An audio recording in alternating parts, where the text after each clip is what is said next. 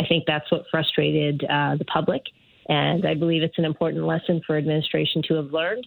I have assurances that in future, when significant decisions are made, that the public will be informed in a way that makes sense to them. All right, good afternoon, friends. Welcome aboard. Rob Breckenridge with you. This is Afternoons on QR Calgary. Look, we'll, we'll have much more to get to on the Alberta election campaign as we head into the final weekend, just three days from Elections Day. But we got to get into this uh, off the top here because of what a weird 24 hours it's been, what a weird week it's been uh, with regard to the Canada Day fireworks. So that was Mayor Jyoti Gondek on this morning with uh, Sue and Andy here on QR Calgary. And an odd comment from the mayor because she initially defended the administration's decision to cancel the Canada Day fireworks display. That was a decision that was announced just over a week ago. And in that ensuing week, there was uh, growing momentum, uh, you know, growing pressure on the city to reverse that decision that yes, of course, we should celebrate Canada Day. There's no reason why we should not have fireworks as a part of that celebration. And just the frustration as well, I think, at some level, that it was the administration that made this decision as opposed to our elected politicians. Like, this is kind of a big issue. It's not just about the fireworks, it's kind of about the very nature uh, of Canada Day and, and how we celebrate it. So, anyway, that was the decision just over a week ago. Like I say, there was a growing amount of pushback in the ensuing days. Yesterday, a couple things happened. Uh, we learned that 10 city councilors had come together to co sponsor a notice of motion uh, that would have instructed administration to restore the fireworks show. Now, that would have been debated and voted on next week. But a few hours later, we get the announcement from the city that administration had decided there would be fireworks after all. So, like I say, it's it's been a weird and I think at some level kind of embarrassing saga, unfortunately. Anyway, joining us uh, for some thoughts on all of this uh, is one of the city councilors who had signed on to that uh, notice of motion, co-sponsored at Ward 13 City Councilor Dan McLean on the line with us here today. Uh, Dan, good to have you with us here. Welcome back to the program. Thanks, Rob. I mean, I guess the silver lining in this whole uh, fiasco is that there will be fireworks after all. But uh, man, what a, a weird way to get there. Yeah, yeah. Uh, I have mixed emotions, Rob. I think uh, everybody knew at first when I found out at the same time, like you said, as everybody else, uh, that we weren't going to have our traditional Canada Day uh, fireworks. I was pretty upset. Uh, and then I was quite happy that they're being reinstated. And now I'm back at where I'm just I'm a little choked and miffed that we're even here in the first place. Yeah. Well, and why was it done this way? I mean, I could understand maybe if administration had come to council with a recommendation, but why, why were they the ones to make the decision in the first place? Well, there's lots of debating on this now in hindsight, like I said, how that will be rectified. And we were told that there was uh, lots of consultation with lots of different groups uh, from the environmental, cultural aspects of this decision. Um, and so we've dug into that as well now, and we haven't been able to find any names. Uh, apparently, they haven't been recorded. Um, so I don't know if it was just a rush decision that was based on political reasons. Um, and again, I think the Canada Day, this is a day that brings us all together, that we can celebrate our country, and it should not be used to divide us. So, uh, yeah, some yeah. answers. Uh, still looking for some answers. Yeah, I would imagine so. Uh, what have you been hearing from Calgarians, you know, not just in the last 24 hours, and, and a lot happened yesterday we can get into, but, you know, just over the last week? Well, for the last week, as soon as, again, I've done some social media posts at the very beginning, and, of course, uh, hundreds of responses. And then in our inboxes at City Hall, myself, again, hundreds, other councillors as well from people from again all different diverse cultural backgrounds and ethnic uh, backgrounds as well and that were just again astounded that why are we counseling this in, in, in the first place? Um, so I, obviously that was a huge reason uh, for us to reconsider administration uh, as well to uh, to um, reverse the decision. What did you understand those reasons to be? I mean, there were some references to environmental impact or noise or traffic, but it largely seemed to be about almost like political issues or cultural sensitivity. What, what's your understanding of the rationale?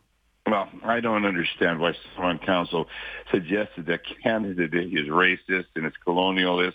You know, it's exactly the opposite. We celebrate, uh, again, we celebrate together with all cultures, all backgrounds, you know, the country that we've all built together. So, uh, yeah, are some political considerations in there, which, uh, again, I completely disagree with. And, uh, again, it never should have happened.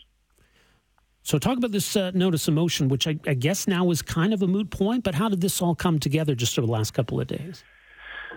So, we were told, and again, this missed me quite a bit, that this decision cannot be reversed. Myself, Councillor Sharp, Councillor Chabot, a few others questioned administration, and we were told point blank by the mayor and administration that this could not be reversed. Uh, so that was when we went to work on maybe crafting a notice of motion because at the end of the day, council, we're the bosses. We're elected to direct administration what to do. There's 15 votes. The majority is eight. We found 10 that uh, uh, were ready to sign on to a motion directing administration to bring back the traditional uh, aerial fireworks display at our, our again our, uh, on Canada Day. So that would trump no matter what administration would have to follow that direction. Uh, unless for some reason, of course, they couldn't source the fireworks or there wasn't any funding or the, you know, whatever myriad of reasons that could have came up why they couldn't. But as soon as that was published and made public, it wasn't like you had mentioned that in your open that within, uh, you know, not a short period of time, administration had came out and said, you know, I guess you could call it folded and said, we are going to go ahead uh, they I think they realized they'd made a mistake. They mm-hmm. realized there was a council was going to direct them, and uh, uh, and again, it's just unfortunate that we're here in the first place. I think uh, I, I'm just happy. I'm happy yeah. now that we're going forward, and I think so are, so are most of Calgarians. Yeah, I, I, would imagine so. That's certainly what we've been hearing over the last few days as well. Um, it, it, does seem odd, though, doesn't it, that you were told that this decision couldn't be reversed, and yet here it was yesterday afternoon. Lo and behold, the, the decision's been reversed. Surprise, surprise. Yeah, yeah I, some of my posts I had said, uh, you know, expressed my disappointment, and I'd be working hard for to have them reinstated for twenty for the next year. Um, so um, yeah, there's going to be have to be some uh, some more questions and some more answers. But again, I guess at the end of the day, we maybe should all just uh, uh, look forward to uniting and celebrating and uh, having a big fireworks display that the whole city can enjoy from all over the part because I'm in the deep south. That's where I represent. But you can see the downtown fireworks display from there. Mm-hmm. And some of the reasons, again, I was quite perplexed that we were told, you know, by some on council uh, administration that this, uh, you know, again, for cultural, environmental concerns, it couldn't happen. But then at the same time, we should be able to enjoy the fireworks at the Stampede or Global Fest. So are fireworks good or are, are they bad? So there was a, there's some dichotomy and uh, oxymoron there. Yeah, and we're still waiting for details, I guess, on where the fireworks are going to be. Some of that's still yet to be sorted out. Yeah, so uh, what we've understood, I, I understand from the administration that they will still be most likely will be downtown, not close to the Indian Residential School Memorial or close to the you know Chinese Cultural Center. I mean, mm-hmm. we still want to be sensitive to, you know, there are some valid concerns uh, from you know different groups. Um, but at the again, what I found out, many from First Nations friends of mine, I've, you know, some horror stories. One of my best friends, she told me she was confronted at her work in a grocery till by a uh, a resident that was blaming her for the cancellation of fireworks. She called me in tears and like, she said, I love fireworks, Dan. And the same with some other you know, people from First Nations communities. And, you know, they're not happy that they were kind of put in that, that situation. So, um, again, big mistake and unfortunate, uh, but maybe it's time to move forward. Yeah. So does that mean then the, that the notice of motion doesn't need to come forward, or, or what, what's going to happen next week at executive committee? Well, so there's been some discussion here with my uh, uh, council mates that I think we would still like to put forth this motion, maybe make some amendments and maybe sure. ask for some answers and maybe make some uh, some changes to it that maybe will be uh, more re- uh, relevant as uh, our committee meeting comes, or our council meeting comes on Tuesday. So that is still undetermined, Rob. Well, we'll see what uh, what happens with that. But uh, as you say, takeaway here is that there will indeed be a Canada Day celebration here in Calgary, complete with a fireworks display. Dan McLean, thanks so much for making some time for us here this afternoon. Appreciate this. You bet. Thanks, Rob. All the best. There you go. Ward 13 City Councilor Dan McLean. Uh, his thoughts on this whole uh, debacle and uh, more specifically, you know, how these 10 councillors came together to say, no, they, like this can't stand course we can reverse this decision. And uh, lo and behold, that's indeed what happened. So, yes, what a mess this, this all turned into. And honestly, I think kind of an embarrassment uh, for the city of Calgary. And I mean, at the same time, too, even if you were inclined to agree with the decision to cancel the fireworks, that's not how this should be done. like make a recommendation then to city council and let the, the elected leaders make the decision. That's what they're there to do. So just the fact that this was a, a decision made behind closed doors or made by administration, I, don't think any of us should be comfortable with that uh, on something like this. So that was unfortunate. And, and yeah, I do think that uh, a lot of Calgarians feel that the decision itself was unfortunate. That, why shouldn't there be a celebration? Why shouldn't there be fireworks? Why can't we uh, have Canada Day as a day to to express our, our joy, our, our, love for our country, uh, a celebration of who we are, what we you know this country represents? Doesn't it isn't tantamount to a declaration that this country is perfect and without flaw. Uh, but it's about celebrating the good. And I think if you try to tell people that we can't have that or you can't we can't do that, that's just going to foster you know more divisiveness. So yeah, I think it's been a really unfortunate episode. At least we can say common sense prevailed here, but um, yeah, what a mess it was along the way. Anyway, we'll get your thoughts on that here this afternoon. 403 974 8255 974 Talk. Uh, like I say, we'll get to uh, um, the Alberta election. A lot to get to on the campaign trail as we head into the final few days of this election. Uh, don't forget, we will be live Monday night starting at 8 o'clock. What could be, or maybe should be, an interesting evening. Decision Alberta runs from uh, 8 o'clock, probably expecting until midnight uh, province wide, on the radio, on television. I'll be a part of it, uh, but it's a big, big team uh, joining in the coverage on Monday night. So lock it in, 8 o'clock, right here on QR Calgary, on global television, right across the province. I'm going to be part of the team down at the UCP headquarters in Calgary. We'll have a team at the NDP headquarters in Edmonton and uh, reporters and correspondents right across the province. So it's going to be a, a big, big night Big day coming up Monday. But just to give you heads up about that. Plenty more to get to on the campaign trail, though, today as we head into the final few days.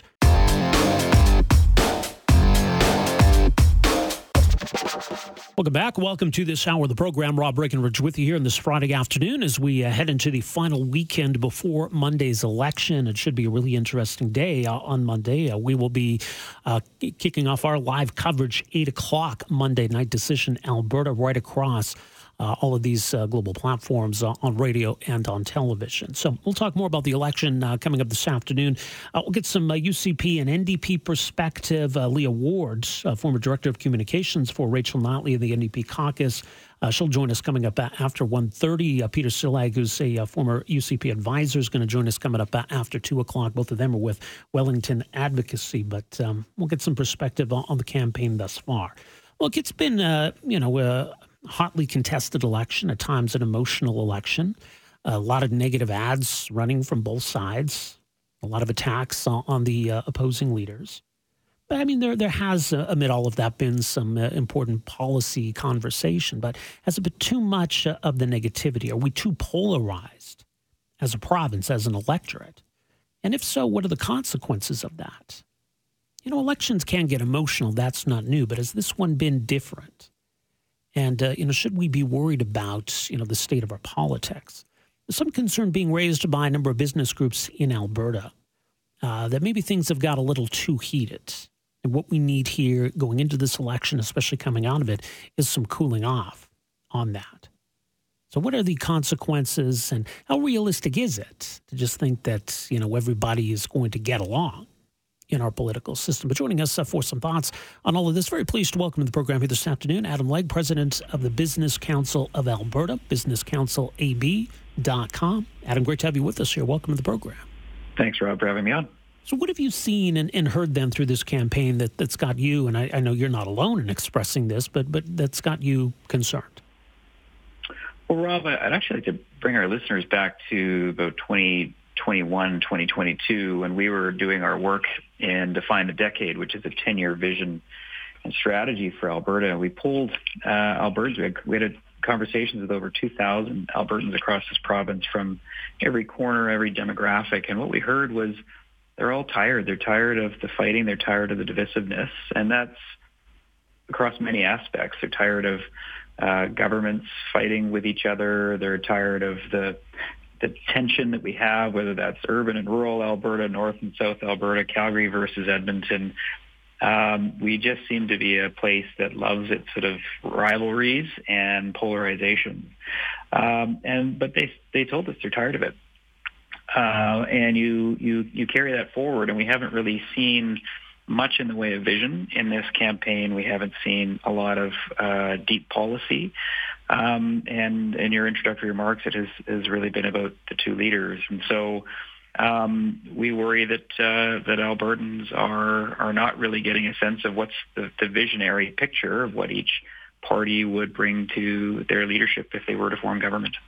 Right. You mentioned the Define the Decades uh, initiative. We talked about that. Even just going into this campaign, you know, the uh, mm-hmm. Business Council of Alberta had released kind of a, a roadmap uh, of sorts, you know, some big vision issues that, that you'd hoped would be discussed during this campaign. Uh, but has there been enough of, of that sort of conversation? There have been bits and pieces, whether it's in daily announcements or the platforms, et cetera, but uh, we haven't seen an overarching vision. I mean, we, we're firm believers that uh, Alberta is at a point in time where we have so much of what the world needs and wants, whether that's our our energy and, and our technology to reduce emissions, whether that's our food, uh, our fiber products, whether it's uh, the ingenuity, the innovation, whether it's the medical and wellness advancements. We haven't really seen much talked about in the way of what is this province's opportunity and potential look like over the next decade. Um, and uh, we hope that whoever does form government will then get around to mapping out a vision uh, once they take office. What do you see then as, as the connection between increased polarization and the economy? Where, where or why might we see some, some negative economic consequences from, from going further down that path? Well, ultimately, it does a couple of things. One, polarization uh, distracts from strategic and meaningful and long-term visions and investments and policies and really focuses on what are we going to fight about today. Uh, and so it really gets in the way of establishing Alberta's potential as a global center for energy or for food or for wellness advancements.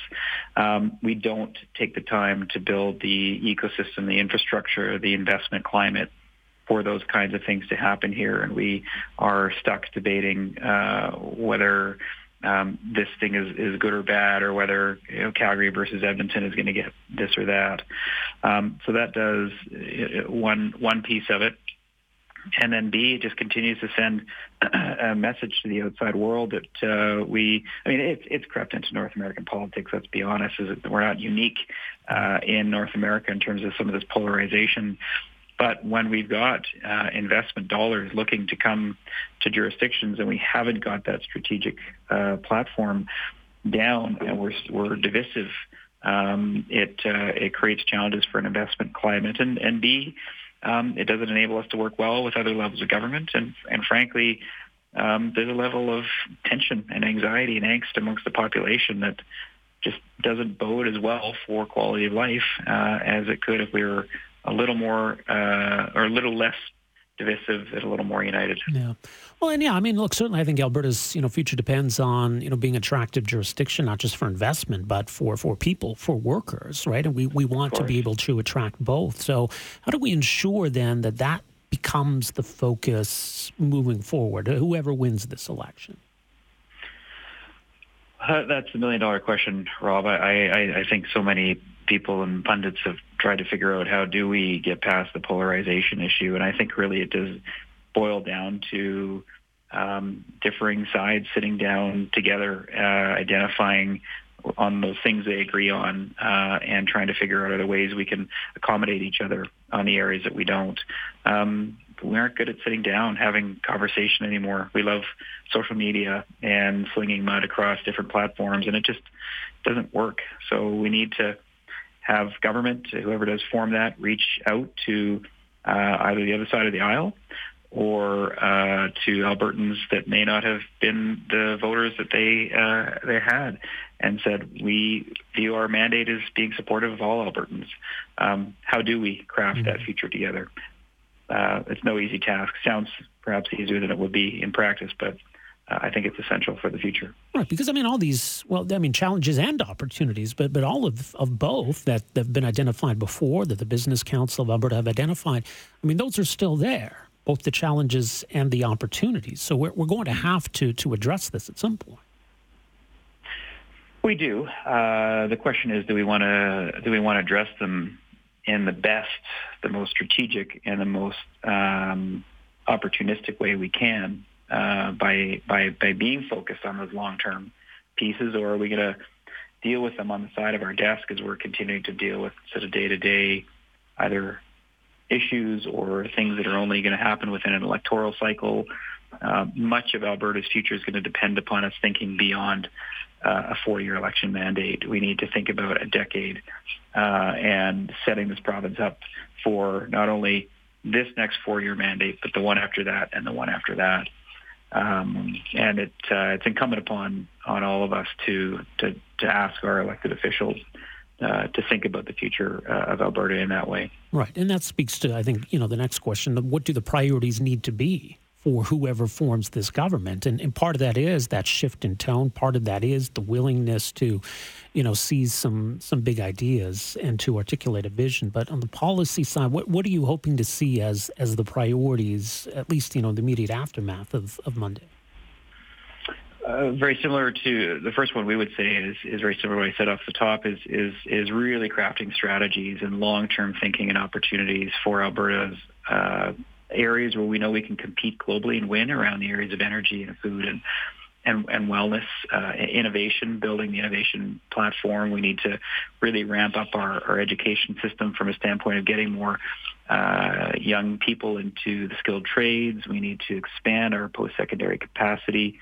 Uh, we need to make sure that uh, our infrastructure is ready for the 21st century, making sure that we can get um, uh, broadband and, and high-speed cell access across this province, particularly in rural, remote, and Indigenous communities.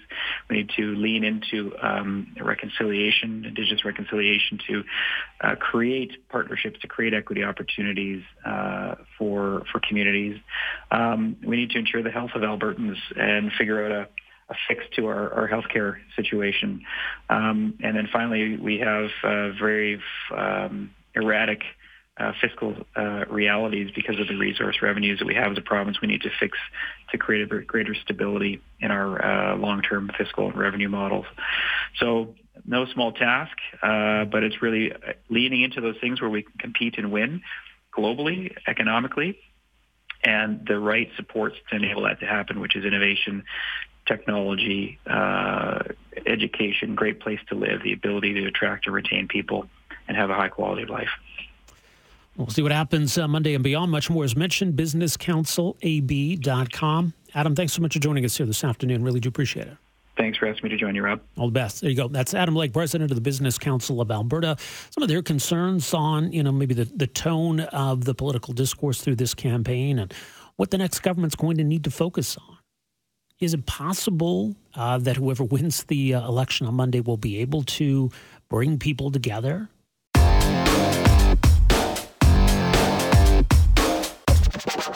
All right, welcome back. Rob Breckenridge with you here. Afternoons on QR Calgary. We'll have some more time for your phone calls here 403 974 8255. Uh, still to come, we're going to hear from uh, Leah Ward with uh, Wellington Advocacy, formerly with the uh, NDP.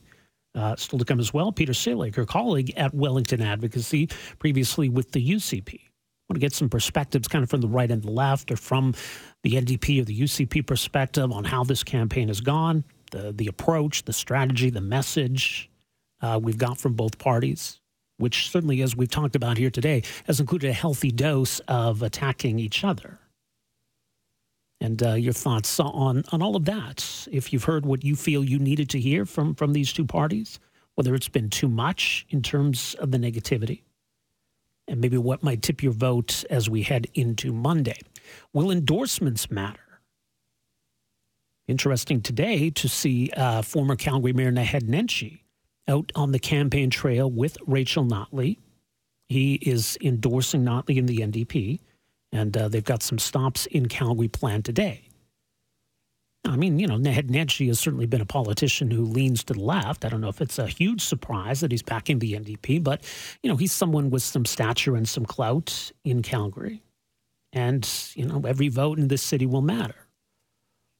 At the same time, today, I mean, uh, former Prime Minister Stephen Harper has thrown his support behind Danielle Smith and the UCP. Of course, current Conservative leader uh, Pierre Poilievre did this week as well. So when it comes to Conservative voters, maybe you're still on the fence, maybe those endorsements could go a long way. Uh, Danielle Smith was asked about the question of endorsements today. Well, I'm hoping that uh, voters are persuaded by the endorsements I've gotten from Stephen Harper and Pierre Poilievre. And this is, uh, to me, that's that, that, people are, are looking for a conservative government based on the, the things that, that, that they care about. And I think that what people care about are the things that we're offering. We're offering an approach that's going to continue to focus on jobs, economy, affordability, um, public safety, and we've made progress on uh, on the issue of, of uh, improving health care I think that in our, our campaign, we've been talking about the things that Albertans are talking about around their dinner tables. And, and that's, I guess we'll see on Monday what kind of impact that has. But I'm, I've been delighted with the endorsements I've received. So, yes, Danielle Smith happy to accept the uh, endorsement from the leader of the federal conservatives. Seems pretty clear that Rachel Notley uh, is not interested in any kind of endorsement from uh, her federal counterparts. On with Shaye Ganam today, Rachel Notley was asked about you know, the connection to the federal party, Jagmeet Singh, and attempts by the UCP to link her to Jagmeet Singh, and I guess by extension to Justin Trudeau. Uh, so, with respect to the the sort of UCP talking points around uh, Ottawa and Jagmeet Singh and all those things, when I was premier, uh, I stood up uh, uh, against uh, BC, which at the time was led by an NDP government, in order to um, advocate on behalf of Albertans and getting the TMX uh, pipeline built. I did the same thing with Ottawa, and the result is is that we have the first pipeline to tar- Tidewater just months away from being uh, turned on, and that happened under our leadership because my allegiances were always to Albertans. So that's my record. And and what you're talking about are, you know, effectively communicated mm-hmm, talking points mm-hmm. by all means, but not demonstrated at all um, by my record. One other clip here from, from Danielle Smith I wanted to play, and I think it's it's actually important to hear this. And and there have been some that have raised the question about you know trust in the system, or even uh, one candidate who had raised uh, some concern about some of the equipment being used by Elections Alberta uh, Danielle Smith asked today about the importance of trust in the system, trust in the results. I want people to have confidence in the advanced polling um, uh, option because I voted in the advanced poll, and um, we're seeing that a large number of our, our supporters are voting in the advanced polls, and we want people to keep on voting in, in the advanced polls. One thing I would say to give comfort to people is that when you go into the advanced poll, and you give your address. They print off a ballot for you. So you have a paper ballot. You mark the paper ballot. You put it in a Scantron machine, and there and it's tabulated that way. But we, we we retain the paper ballot so that if there are close races and there needs to be a recount, you have the ability to go back and look at a paper ballot. I, I have confidence that uh, that the, uh, the the result is is going to be the actual one, and it's up to us to make sure that we get every single conservative vote out to the polls, whether it's in advance polls or on election day. And that's what we're focused on over the next few days. Okay. And, and yeah, there, there will certainly be some close races, especially here in Calgary. Uh, pollster Quito Maggi with Mainstreet uh, tweeted, quote, less than a thousand votes could make the difference between a 45-42 NDP win and a 45-42 UCP win. Uh, so their numbers have this race pretty close. And uh, he suggests that with the NDP advantage in Calgary, the NDP could squeak out a majority, even if they don't get the most votes, which would be interesting. Uh, meanwhile, though, pollster Janet Brown out with some numbers today suggesting that the UCP is headed toward a victory on Monday.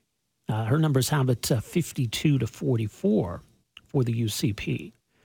So, a couple of different polls out of the last 24 hours suggesting a couple of different results on Monday. But joining us for some further thoughts on the campaign thus far, uh, the approach that the NDP have, have taken in this campaign. Very pleased to welcome the program here this afternoon, Leah Ward, uh, Vice President at Wellington Advocacy, former Director of Communications to Rachel Notley and the NDP caucus. Leah, thanks for making some time for us here. Welcome to the program. Thanks for having me. What's your sense then of, of how close this is heading into Monday and what uh, the, the NDP needs to do just uh, in the home stretch here?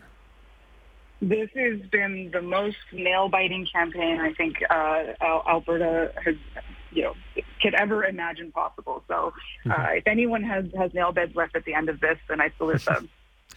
Yeah, no kidding.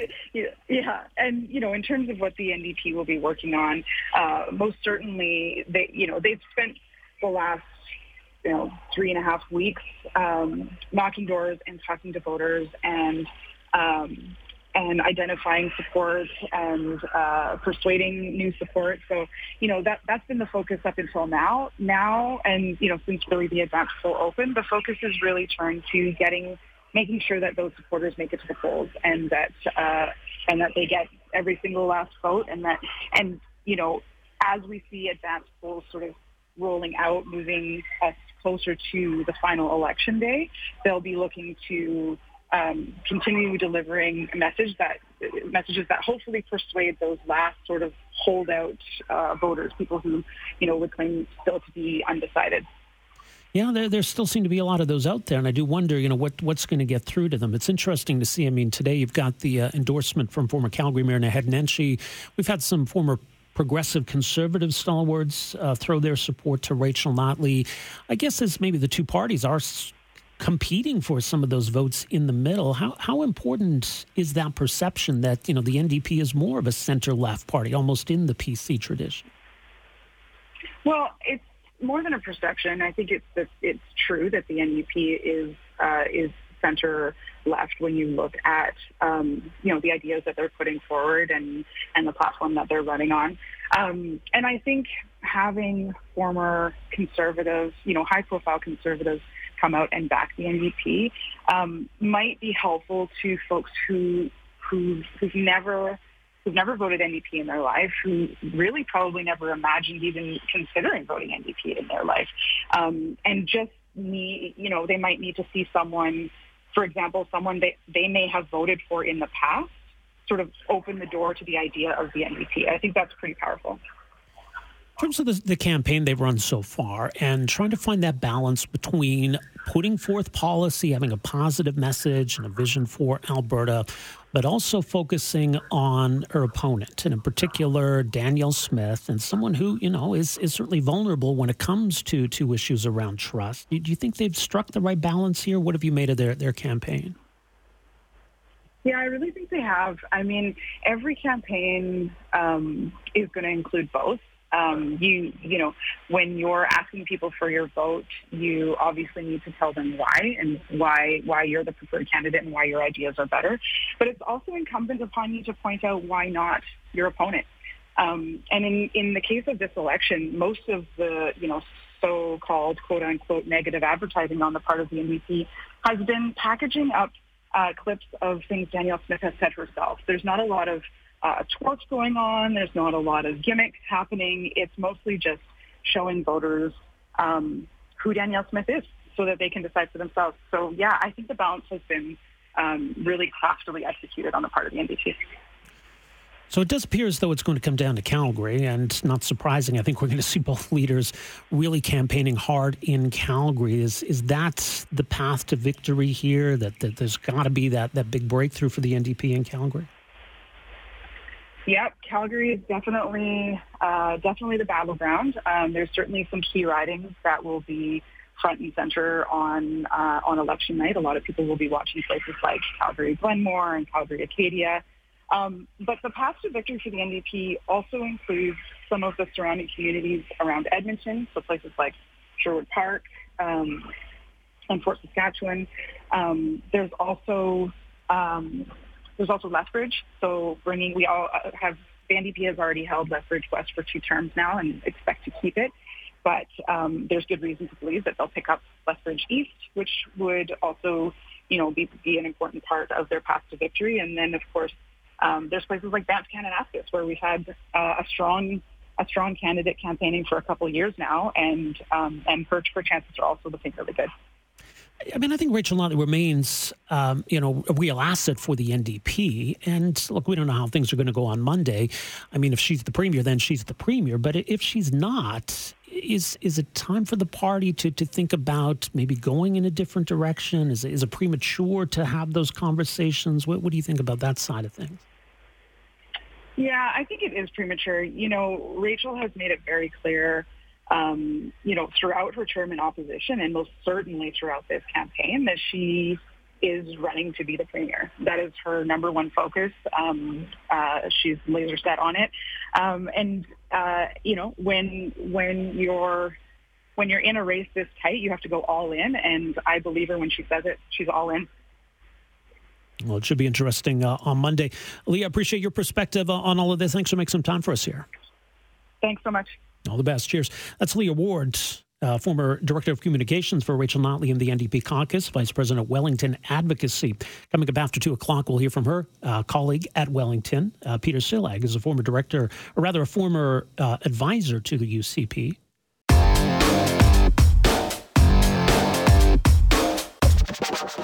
Well, good afternoon. Welcome to this hour of the program. Rob Breckenridge with you here on this Friday afternoon as we head into the weekend, the final weekend before Monday's vote. It is Election Day in Alberta on Monday. And of course, we will be live with full coverage starting at 8 o'clock Monday night. Decision Alberta on Global Television and uh, also right here on this radio station. So it's going to be full team coverage. I'll be a part of it. Very much looking forward to it uh, coming up on Monday evening.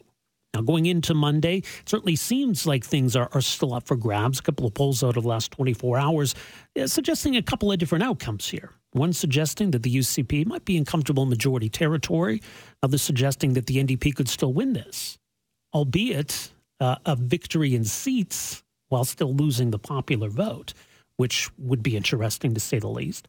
But I mean, it's been a competitive campaign. And I, I mean, you would expect that in a two party system.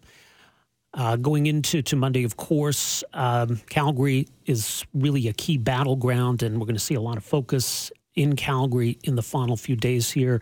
In fact, NDP leader Rachel Notley is going to be making some campaign stops this afternoon with former Calgary Mayor Naheed Nenshi, who's thrown his support, his endorsement to Rachel Notley in the NDP.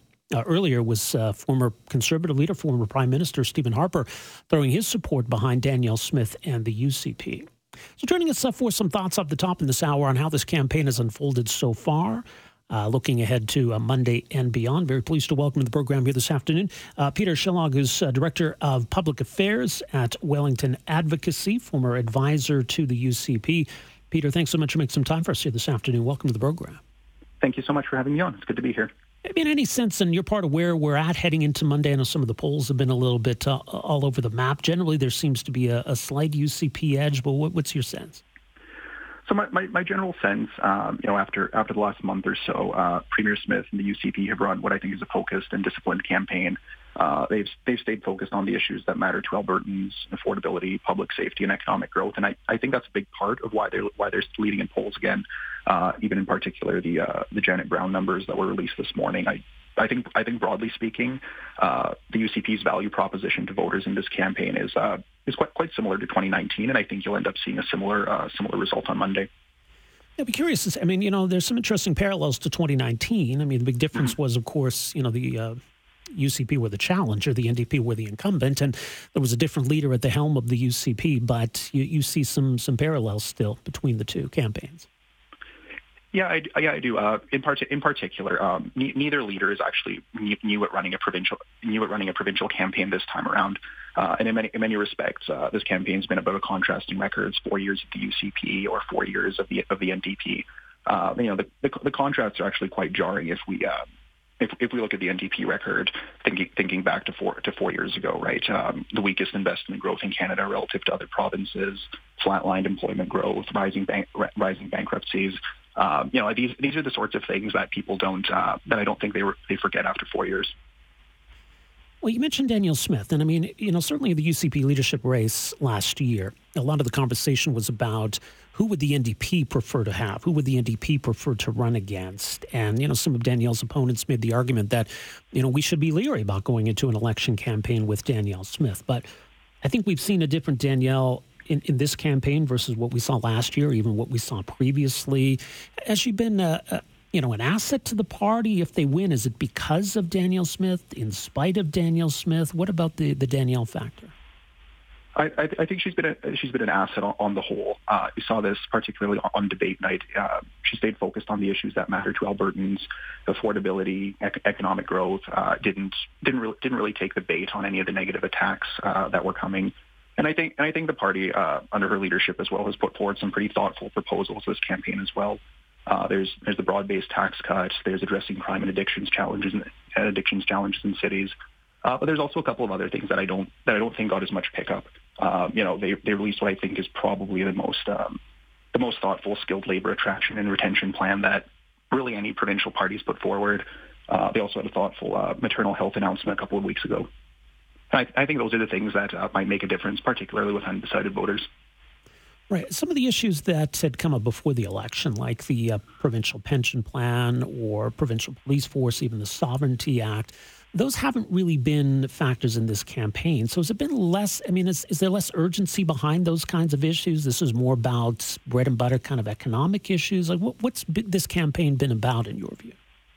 I think it's really been about uh, affordability and, and, bread and butter issues, as you've said. Uh, inflation, of course, is a, is a massive concern, massive concern across the board. Uh, there's all sorts of factors contri- contributing to that. And in, in large measure, uh, a lot of the campaign has been about who has the best plan to actually help Albertans through that, uh, get the economy back, really keep the economy strong uh, in a manner that addresses inflation. You know, we've seen that the United Conservative Party has at times been anything but united, um, because of course, you know, Jason Kenney is, is not around to contest this election, despite the majority he secured in 2019. What if Danielle Smith wins this election? What are her prospects for surviving four years? What's the, the state of, of unity within the party right now as, as you see it? You know, looking at this past campaign, uh, I think caucus and candidates uh, really ha- really have united, and it's been been a focused team effort uh, throughout this throughout this campaign. Uh, you know, no no no doubt about it. Not to uh, not not to not to avoid the point of your question. Like, there's been obviously a, a recent leadership race and and so forth, um, but that that hasn't that hasn't really permeated through the actual election campaign. It's been quite focused. Yeah, and, and you know, there are issues where I think the NDP have tried to hammer, not just on, mm-hmm. on Danielle herself, but sensing maybe a vulnerability on healthcare, for example. How do you feel that the UCP has, you know, tried to, to guard against those kinds of attacks or, or to address issues where maybe the sense is that they're vulnerable? You know, it, it's interesting that you bring that up. I remember last time around in, in 2019, um, you know, the, the UCP proactively ran uh, ran advertisements specifically on the healthcare issue, given given what given what the NDP record on that was. I think it was basically every one of the CIHI indicators as far as surgical wait times had had gone up considerably. Uh, considerably under their watch. So it's not it's not really it's not really one party's issue in, the, in that respect. Um, UCP certainly have have a case for health for health reform uh, and why they've been you know, why it's been part of the government's focus during term one as well. On the other side, then, do you think the NDP has done anything wrong in this campaign? If if this is about issues that are to the UCP's advantage, or if you think a lot of this is still, you know, the view of, of the NDP term, would it really have mattered, you know, a different NDP strategy, or do you think they've made some some smart moves or some mistakes? You know, I, candidly, I've been kind of surprised by the NDP uh, campaign this time around. In th- thinking back four years ago in 2019, they ran they ran what I thought was probably probably the most negative campaign. It was just sort of an escalating series of personal attacks on Jason Kenney that that ultimately didn't really resonate with Albertans uh, when, it came time to count votes. And for, for some reason, that seems to actually be sort of the, the core of their campaign. Again, it's based, basically a, a referendum on the UCP and the UCP leader without without really drilling into their own policies or their own proposal or their own visions for Alberta. Well, we'll see what happens uh, Monday and in the few days uh, leading up to it. Uh, Peter, appreciate your perspective on all this. Thanks for making some time for us here. Thanks so much for having me on. All right, there you go. That's uh, Peter Csillag, uh, Director of Public, Adv- Public Affairs at Wellington Advocacy, a former advisor to the UCP. So he thinks the party's in pretty good shape heading into Monday, likes the campaign they've run. And we heard earlier from uh, Peter's colleague uh, Leah Ward, former Director of Communications for Rachel Notley and the NDP, who sees it pretty differently thinks the NDP have been smart and focused, and uh, that they, they've got a real chance to pull this off on Monday. We'll find out for sure on Monday. The polls close, of course, uh, 8 o'clock, and uh, we'll be live at 8 with our election coverage.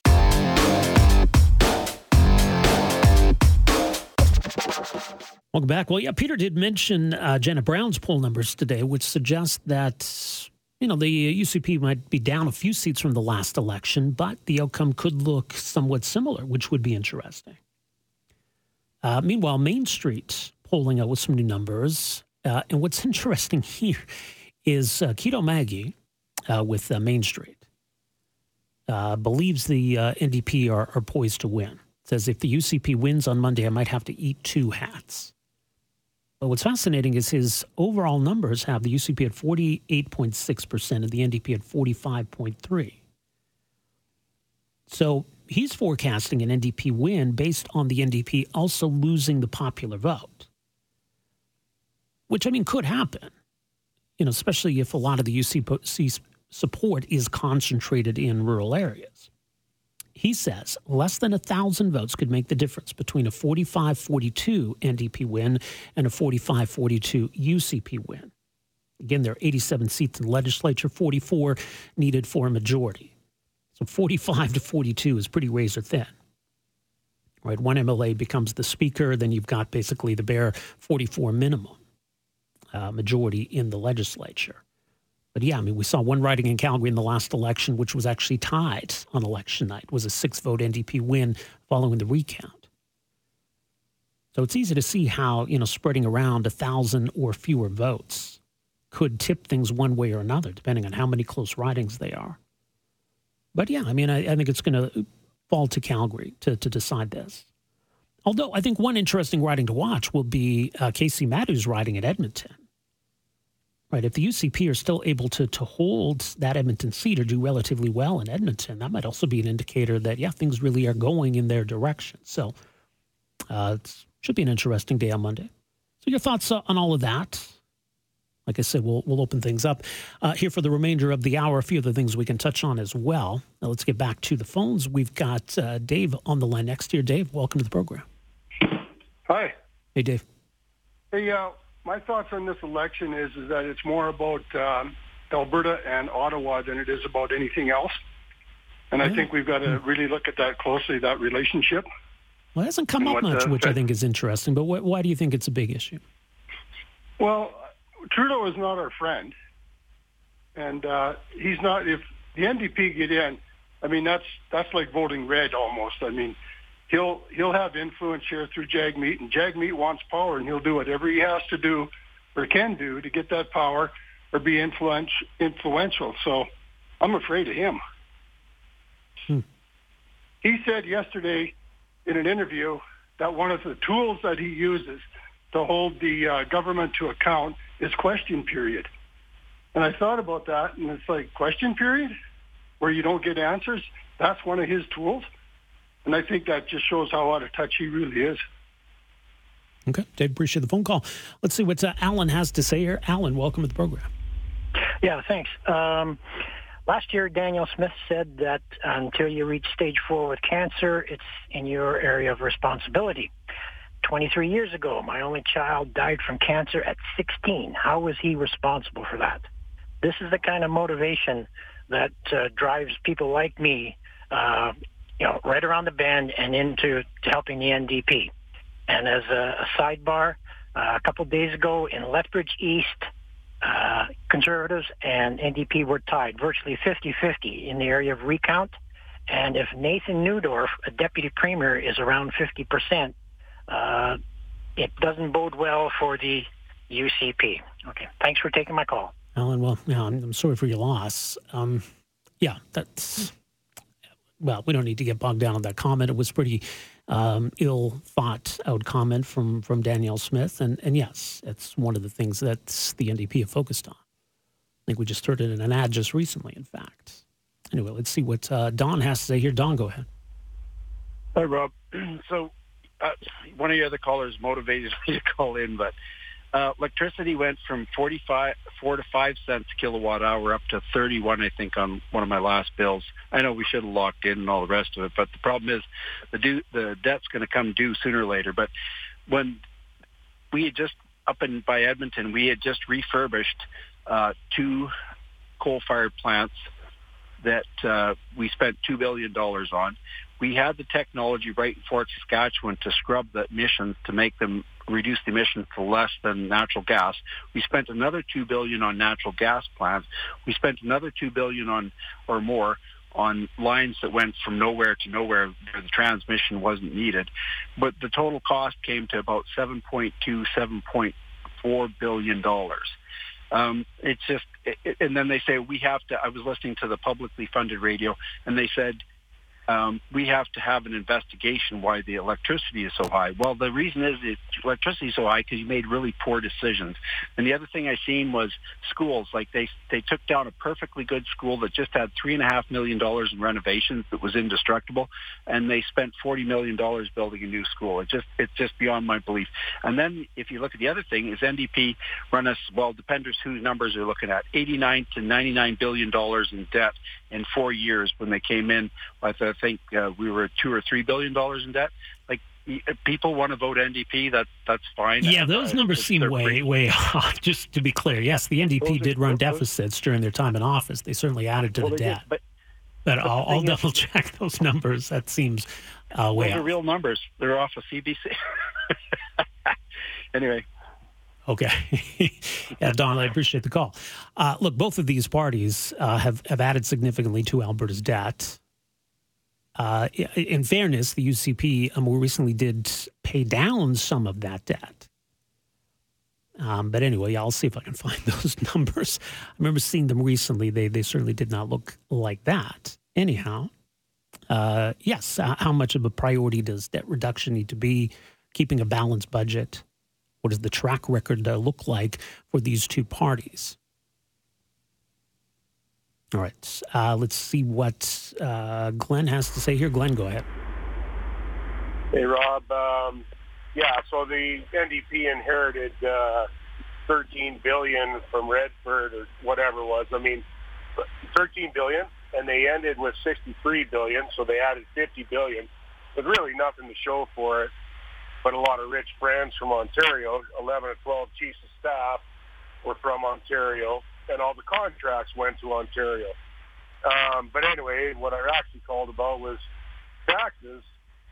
Um, 38% tax hike on businesses. So everybody that's so anti-business, just uh, give a little bit of thought to, do you buy anything, folks? Do you purchase anything? Are you a consumer? you may want to rethink that if you think that's a good idea. I mean, and what's with the radio ads? Like she lies through her teeth. Does the CTRC, is there nothing like, you know, that can be done about that or what's the deal there? I don't know. I'll ask you. You would know more about that than I would.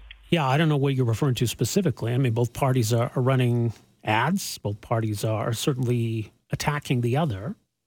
And I don't know that you expect a lot of nuance in attack ads. So maybe some context is left out, but I don't know. Uh, out and out lies, I'm not so sure. Let's see what uh, Brian has to say here. Brian, go ahead. Uh, good day, Rob. Nobody seems to want to talk about 2018 where all the driver's license road test examiners had their credentials canceled by Rachel Notley and her NDP. So nobody could get a driver's license road test for months on end until the UCP was elected in 2019 and they had to fix that boondoggle. And nobody ever talks about that. And that goes to show you just what kind of person Rachel Notley and her NDP government are as far as competency comes. Okay. Yeah, Brian, interesting. Appreciate that. Uh, let's see what uh, Jeff has to say here. Jeff, go ahead. Hey, Jeff, you there?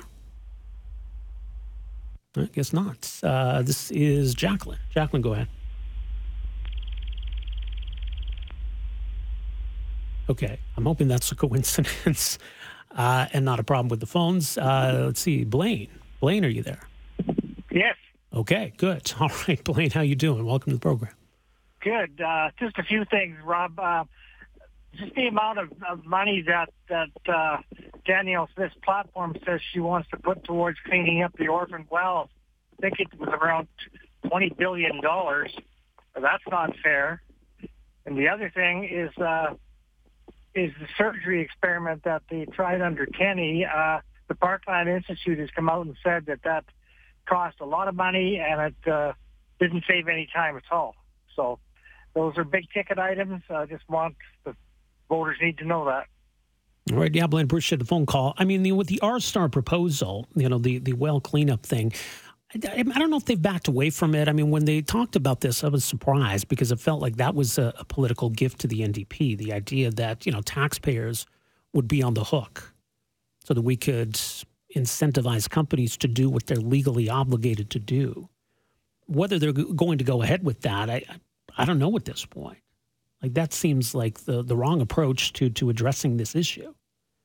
But uh, I think it's kind of an open question still as to whether that's that's going to go ahead. There's certainly some risk involved in that. Uh, let's see what Shane has to say here. Shane, go ahead.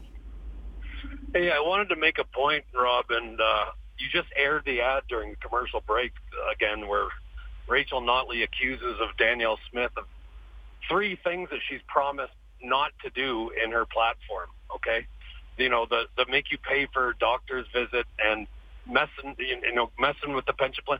All you can do is judge a politician on what they do on their platform, and this is a problem I think a lot of the voters have in Alberta right now. They're uh, they're running on assumptions that they think they know of that is just not being put forth by the Conservative Party, and I don't think that's fair. That your your station, in particular, continues to air these ads that are clear misinformation, and they're clearly misrepresenting the uh, the party. Danielle Smith may have had uh, views in the past, but she is a part of a party system now, and she's representing her constituents and the people that run her party. She said this over and over and over again, and yet your your network continues to run these Shane, ads. Look, we're running ads from both parties, and we can No, sit here and we could nitpick the ads from both parties, and the other party, I'm sure, could say, "No, hey, you're leaving out some context." As you say, Danielle Smith said those things. You trust that she's committed to her platform, not what she said in the past. That's your assessment as a voter. I am curious, though, because I don't think the idea of an Alberta pension plan is currently in the UCP platform in, in any capacity. What, what are you suggesting their position actually is? It's not in the platform, is what I'm saying. And So, so they're not going to do anything? They may, but it's not. Well, okay. So I don't know. Then that seems like it's an open question. So I don't think it's unfair to raise that. Like I say, I've said before, I think there's some some good arguments in favor of a provincial pension plan. I mean, the NDP have staked out a position over there saying, nope, CPP all the way. In fact, they've even talked about bringing in legislation uh, to prevent any future government from leaving the CPP, which seems kind of silly and gimmicky, given that a future government could simply repeal that law. But that's where they're at. That's their position. At least I know what it is. I don't know what the UCP position is. I mean, Danielle Smith has talked before about the idea of setting up a provincial pension plan. But if what Shane is saying is true, we, we should ignore what she said in the past and just focus on the now and what's in the platform. Well, okay, where does that where does that leave us? I, I don't know. I think they still are leaning toward a referendum at some point. But like Shane said, it's not in the platform, so I don't know, and I don't want to make assumptions. So to me, it's that that's kind of an open question. So I don't think it's it's crazy or unfair for the NDP to say, well, they might want to do this based on what she said in the past. But I, I don't know. I don't know as a voter what what to make of that. I think that's that's part of the problem here. When you create a void, your opponent's going to fill it. That's nothing new in politics. But really, I mean, look, I sit here every day and we go to a commercial break and there's a lot of ads running from both parties. And I guess I should thank them both because that's that's good for our bottom line. Uh, but every time I hear ads from either side, I kind of I roll my eyes like this is really over the top stuff. I don't know how effective that is, but it is funny how you know the ad from one side really seems to anger the other side, and vice versa. What do you expect in a in an ad in a political campaign where one party's attacking the other? Well, here's what we think they're going to do, but in defense, this is what they say they're going to do. Like, really? Has that ever happened in an election anywhere ever? Uh, cut through the spin, people. If you think what you're being told by a political party is not telling the whole story, then do some research. The idea that you need to be spoon fed by the same party that's running that ad, that's not realistic. So we got ads from one side that are over the top, ads from the other side that are over the top. Maybe that all balances out in the end. Like, I don't know what we're expecting here. Anyway, let's see what uh, Ernest has to say. Ernest, welcome to the program. Oh, yes. Thank you, Rob. Earlier, you had a guest on earlier saying, oh, maybe you've never, ever voted for the NDP. People have very short memories.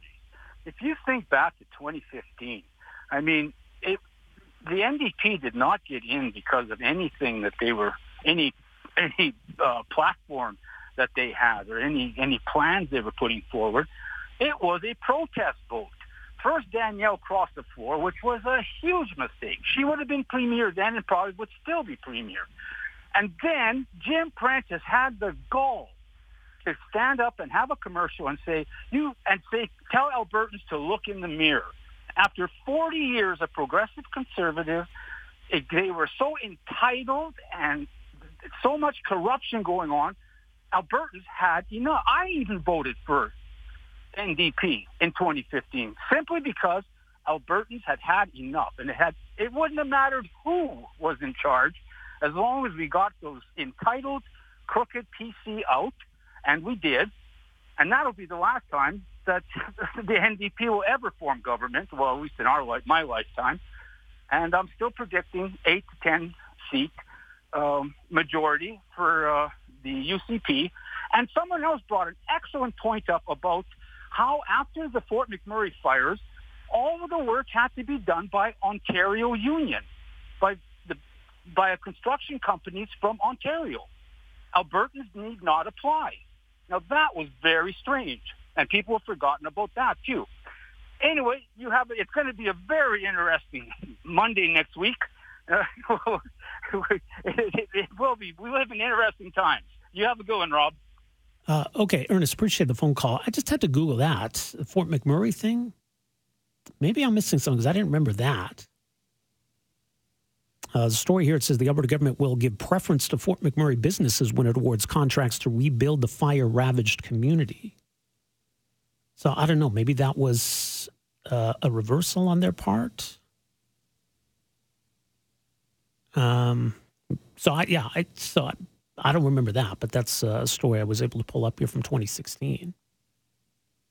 And I think that's also going to be uh, an issue maybe going forward as we have to you know, deal with some of the damage from the wildfires this year. Anyway, let's uh, keep it going here. This is Jeff. Jeff, go ahead.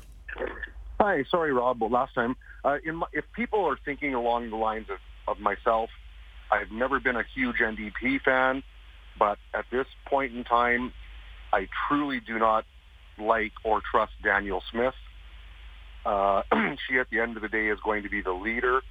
I think at the end of the day, if the PC party were a little smarter, they would have had someone represent themselves like a Travis Toews. They would be in a much better position right now. But I cannot support Danielle Smith, regardless of my history of being a PC supporter. Interesting. So, where does that leave you then? I, I'm going to have to go with the NDP because I'm okay with Daniel Notley, but Danielle Smith, or I'm sorry, Rachel Notley, Danielle Smith to me is, uh, she unfortunately brings so much to me of uh, our the illustrious leader from the south or from the south of us that is running for presidency again, and that frankly frightens me. She's a loose cannon. Interesting, Jeff. Appreciate the phone call. Go here to Clarence. Clarence, go ahead. Hi. Thanks for taking my call. I um, I voted for Lougheed first in 1971. I've been voting that way ever since. And I've always looked at everybody's platforms before I vote until this year. I can't. I'm disappointed in Notley, and I can't trust Smith. But personally, my opinion is that it'd be a lot easier to recover from a Notley government than from a Smith government. And that's just all I had to say. Thank you for taking my call. Okay, Clarence, appreciate that. Uh, along the same lines, just had a text here as well. Says I also don't like Danielle Smith, but unlike that previous caller, I did vote UCP. I hope the party can keep her in line. I have more faith in that party than the NDP. Anyway, let's see what uh, Bob has to say here this afternoon. Bob, go ahead. Uh, Bob, you there? I don't know. Something's weird going on. Uh, maybe a coincidence. What's that now? Three uh, empty lines there. But uh, let's see if Jim is there. Jim, go ahead. I am here. I don't know what's going on with your phone. I don't know either, anyway, but we got you, Jim. I am. I am here. Hey, That's I uh, I want to respond to the uh, individual who called just before the break. Um, you know, if if a if a pseudo conservative is um, w- would be fine much better off with a Travis Toews. But because it's Danielle Smith, he's willing to jump ship and go with the NDP. I, I'm I'm I'm wondering where they're you know how conservative they really are. Where this is this is the NDP we're talking about. This is the left. This is a this is a leftist um, ideology versus a conservative. So I, I just there's such a divide between the NDP and the conservatives, um, the different ideologies, that it's it's it's inconceivable that one could possibly just well I didn't like I didn't like I'd rather have this conservative than that, and because I didn't get my way there, I'm jumping ship. That's not conservatism. Yeah, I, th- I, think that's a fair point. It, it, Jim, it's an interesting dilemma, I suspect, maybe for voters who would typically lean a certain way but, but have objections. Because, uh, you know, one option is to just get over those objections and stick with your team. The other is to, you know, not vote or vote for some, you know, smaller protest party or just, you know, park your vote with the other side for now. It's in, I think in this campaign, though, I, I do think you know, there are some clear differences between the two parties. But in a two party system, I think both sides are kind of drawn inevitably more toward the center. And if you just look at the two parties in this campaign, you know, the UCP have to say, no, we're, look, we're not the far right crazies. We've got a pretty balanced, moderate campaign. The NDP are trying to say, no, we're not the hard left NDP. You know, we're this kind of center left, almost like the progressive conservative. Rachel Notley's trying to pitch to to conservative voters. Danielle Smith's trying to pitch to kind of blue collar left wing voters. So I don't know if it's as huge of a gulf as it might seem, but yeah, I mean, I think there are cases sometimes when people do hold their noses uh, and vote for a specific reason. And just because you park your vote with a certain party in election, I don't know if it means you've, you know, squandered all of your your principles or or anything along those lines. But yeah, I mean, some people do see it in pretty stark terms. You're either with us or you're against us, kind of thing. All right, let's see who we got next here. This is Dave. Dave, go ahead. Hey, thanks so much. Uh, two quick points. One is on the uh, the factual elements of attack ads. What do you expect from an attack ad? What do you expect from a political ad? Were the questions you asked a few minutes ago.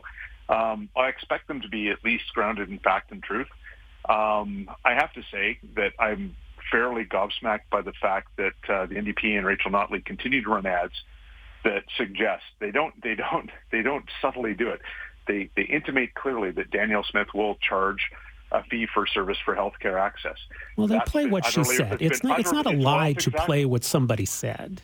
Well, it's, but it's what they said a year and a half ago, and they have since. Okay, again, if you think so. there's some additional context, that that's a huge jump from you know they just completely made something up. Like I agree, if parties are just outright lying, then that's a problem. I think if parties are exaggerating, that's problematic, or leaving stuff out of you know leaving out important context, that's problematic. But that's that's a whole different kind of situation than than lying. So let's be clear about where that line is. And sure, I mean, you know, there's what's in the UCP platform. There's what Danielle Smith said a few years ago.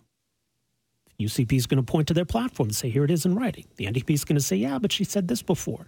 You, as a voter, then can make a determination. Okay, I like what's in the platform. That's what I trust. Or, know, I'm leery about what she said before. And it cuts both ways right? What the UCP are saying about what the NDP might do or what they did last time. And the NDP saying, no, okay, hang on a second here, because here's what our platform says. Here's what we're going to do. Again, it's your decision. Do you trust what they're saying now? Do you trust what they said or did back then? But it's not unfair or a lie to, to point to things from the past that the party or the leader said or did. It's how much does it matter to you?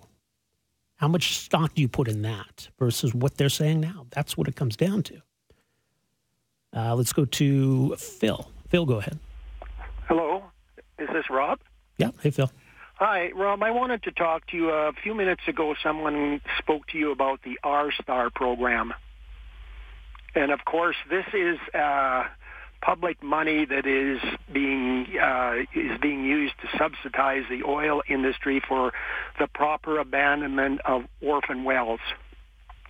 Well, not orphan wells, but I mean, okay, because there is the Orphan Wells Association. They have the responsibility for orphan wells. We're talking about wells that companies that exist have a liability for. Well, and that's well, that is an issue. I mean, if there are still legitimate companies that are existing and own those wells, they need to be uh, abandoning them at their own cost. But the orphan wells, which have no owner because the last owner is is bankrupt. Uh, the point is is that there is legislation in Alberta that says that if a well is abandoned, the government can trace back to the next person that has deep pockets to abandon that well. And that is what is happening. And there are people in, key people in the Alberta oil industry that have an issue with, with it backing back up to them. And in my and by the way, I worked for 35 years in the oil industry, and I know all about that. And the fact that that liability can be traced back to who has deep pockets, and now these companies don't like that. And Danielle Smith, before she was leader, was appointed as a lobbyist for the industry to put in place that R-Star program. And I take exception to that. I am going to be voting UCP, but only as the lesser of two evils, if I can say that. But okay. Danielle Smith needs to retract that R-Star program because industry, yes, they take a lot of risk, but they also make good profits in good That's times. True. That's true. I, I, got your point, Phil. I got to let you go here. Do appreciate the call. You got last word. Have a great weekend, folks. We'll talk to you Monday. Take care.